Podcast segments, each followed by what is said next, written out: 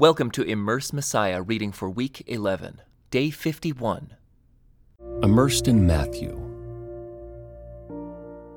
A generation after Jesus lived, the Jews living in northern Israel and Syria, who believed in Jesus as their Messiah, faced a strong challenge.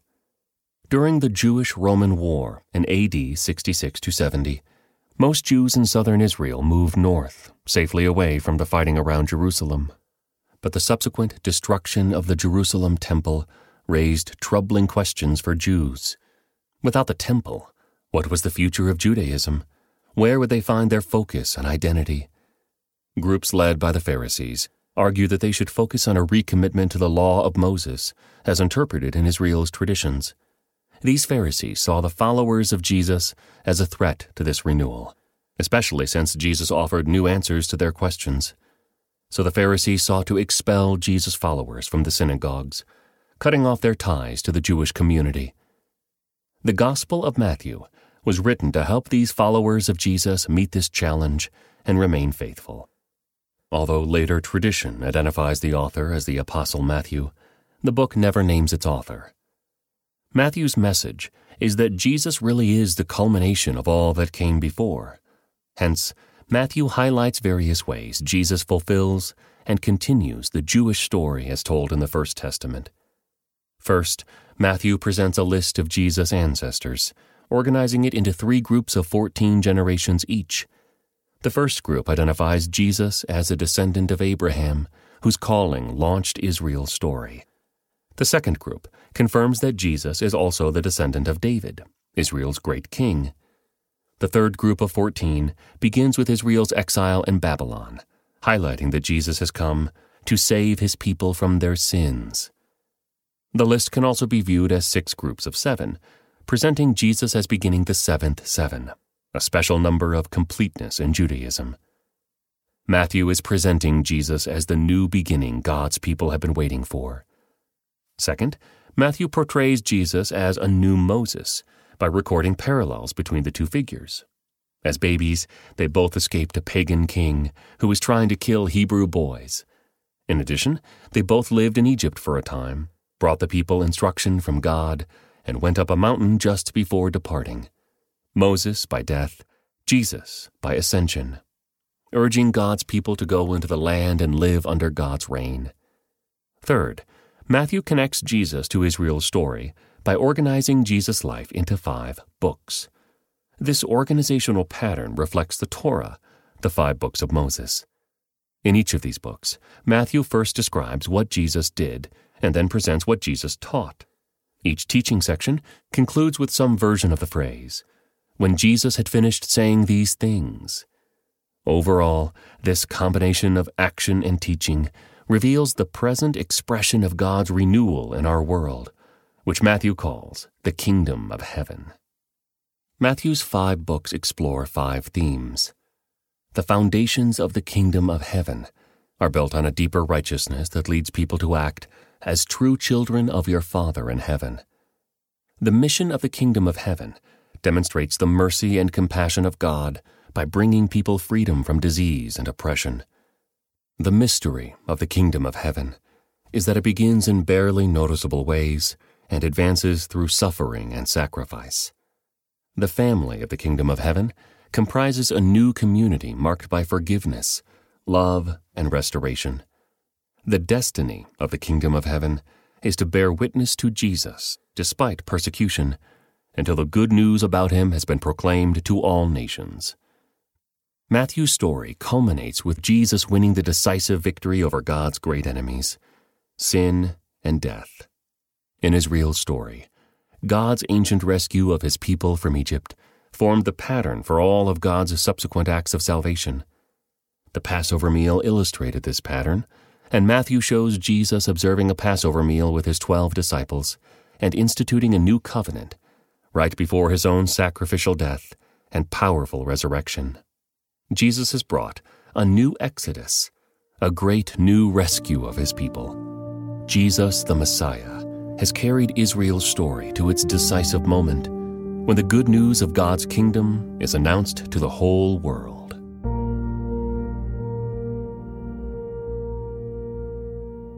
The Gospel according to Matthew. This is a record of the ancestors of Jesus the Messiah, a descendant of David and of Abraham. Abraham was the father of Isaac. Isaac was the father of Jacob.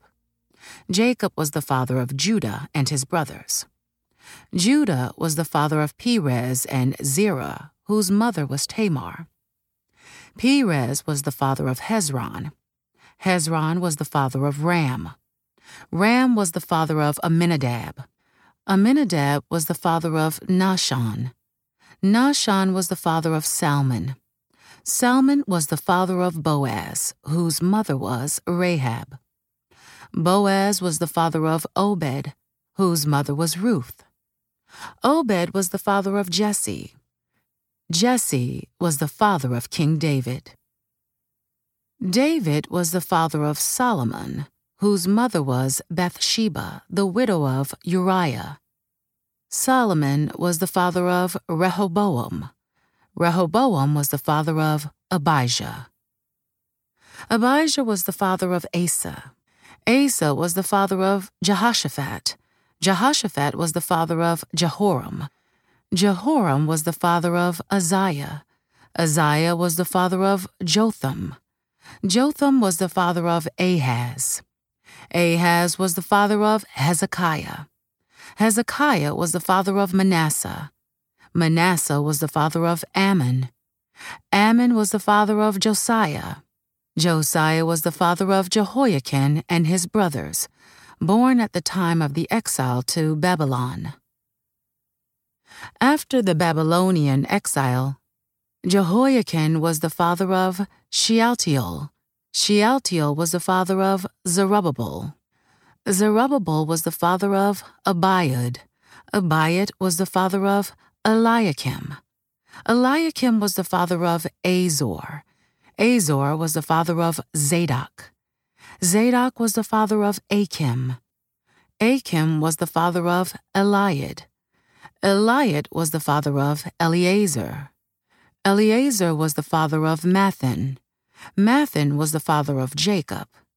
Jacob was the father of Joseph, the husband of Mary. Mary gave birth to Jesus, who is called the Messiah.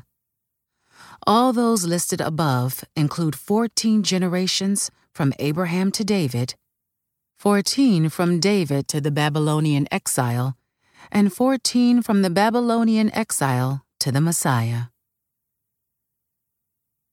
This is how Jesus the Messiah was born. His mother, Mary, was engaged to be married to Joseph. But before the marriage took place, while she was still a virgin, she became pregnant through the power of the Holy Spirit. Joseph, to whom she was engaged, was a righteous man and did not want to disgrace her publicly, so he decided to break the engagement quietly. As he considered this, an angel of the Lord appeared to him in a dream. Joseph, son of David, the angel said, do not be afraid to take Mary as your wife, for the child within her was conceived by the Holy Spirit, and she will have a son, and you are to name him Jesus, for he will save his people from their sins. All of this occurred to fulfill the Lord's message through his prophet. Look, the virgin will conceive a child. She will give birth to a son, and they will call him Emmanuel, which means God is with us. When Joseph woke up, he did as the angel of the Lord commanded and took Mary as his wife. But he did not have sexual relations with her until her son was born. And Joseph named him Jesus. Jesus was born in Bethlehem in Judea during the reign of King Herod. About that time, some wise men from eastern lands arrived in Jerusalem asking, Where is the newborn King of the Jews? We saw his star as it rose, and we have come to worship him. King Herod was deeply disturbed when he heard this, as was everyone in Jerusalem. He called a meeting of the leading priests and teachers of religious law and asked, Where is the Messiah supposed to be born? In Bethlehem in Judea, they said, For this is what the prophet wrote And you, O Bethlehem, in the land of Judah, are not least among the ruling cities of Judah, for a ruler will come from you, who will be the shepherd for my people Israel. Then Herod called for a private meeting with the wise men, and he learned from them the time when the star first appeared. Then he told them, Go to Bethlehem and search carefully for the child, and when you find him, come back and tell me so that I can go and worship him too. After this interview, the wise men went their way, and the star they had seen in the east guided them to Bethlehem. It went ahead of them and stopped over the place where the child was. When they saw the star, they were filled with joy. They entered the house and saw the child with his mother, Mary, and they bowed down and worshipped him. Then they opened their treasure chests and gave him gifts of gold, frankincense, and myrrh. When it was time to leave, they returned to their own country by another route, for God had warned them in a dream not to return to Herod. After the wise men were gone, an angel of the Lord appeared to Joseph in a dream. Get up, flee to Egypt with the child and his mother, the angel said. Stay there until I tell you to return, because Herod is going to search for the child to kill him. That night, Joseph left for Egypt with the child and Mary, his mother, and they stayed there until Herod's death. This fulfilled what the Lord had spoken through the prophet I called my son out of Egypt. Herod was furious when he realized that the wise men had outwitted him. He sent soldiers to kill all the boys in and around Bethlehem who were two years old and under, based on the wise men's report of the star's first appearance. Herod's brutal action fulfilled what God had spoken through the prophet Jeremiah. A cry was heard in Ramah, weeping and great mourning. Rachel weeps for her children, refusing to be comforted, for they are dead. When Herod died, an angel of the Lord appeared in a dream to Joseph in Egypt. Get up, the angel said. Take the child and his mother back to the land of Israel because those who were trying to kill the child are dead. So Joseph got up and returned to the land of Israel with Jesus and his mother. But when he learned that the new ruler of Judea was Herod's son Archelaus, he was afraid to go there. Then, after being warned in a dream, he left for the region of Galilee. So the family went and lived in a town called Nazareth. This fulfilled what the prophets had said he will be called a Nazarene. In those days, John the Baptist came to the Judean wilderness and began preaching. His message was Repent of your sins and turn to God, for the kingdom of heaven is near. The prophet Isaiah was speaking about John when he said, He is a voice shouting in the wilderness, Prepare the way for the Lord's coming, clear the road for him. John's clothes were woven from coarse camel hair, and he wore a leather belt around his waist. For food, he ate locusts and wild honey. People from Jerusalem and from all of Judea and all over the Jordan Valley went out to see and hear John. And when they confessed their sins, he baptized them in the Jordan River. But when he saw many Pharisees and Sadducees coming to watch him baptize, he denounced them you brood of snakes, he exclaimed. Who warned you to flee the coming wrath? Prove by the way you live that you have repented of your sins and turned to God. Don't just say to each other, We're safe, for we are descendants of Abraham.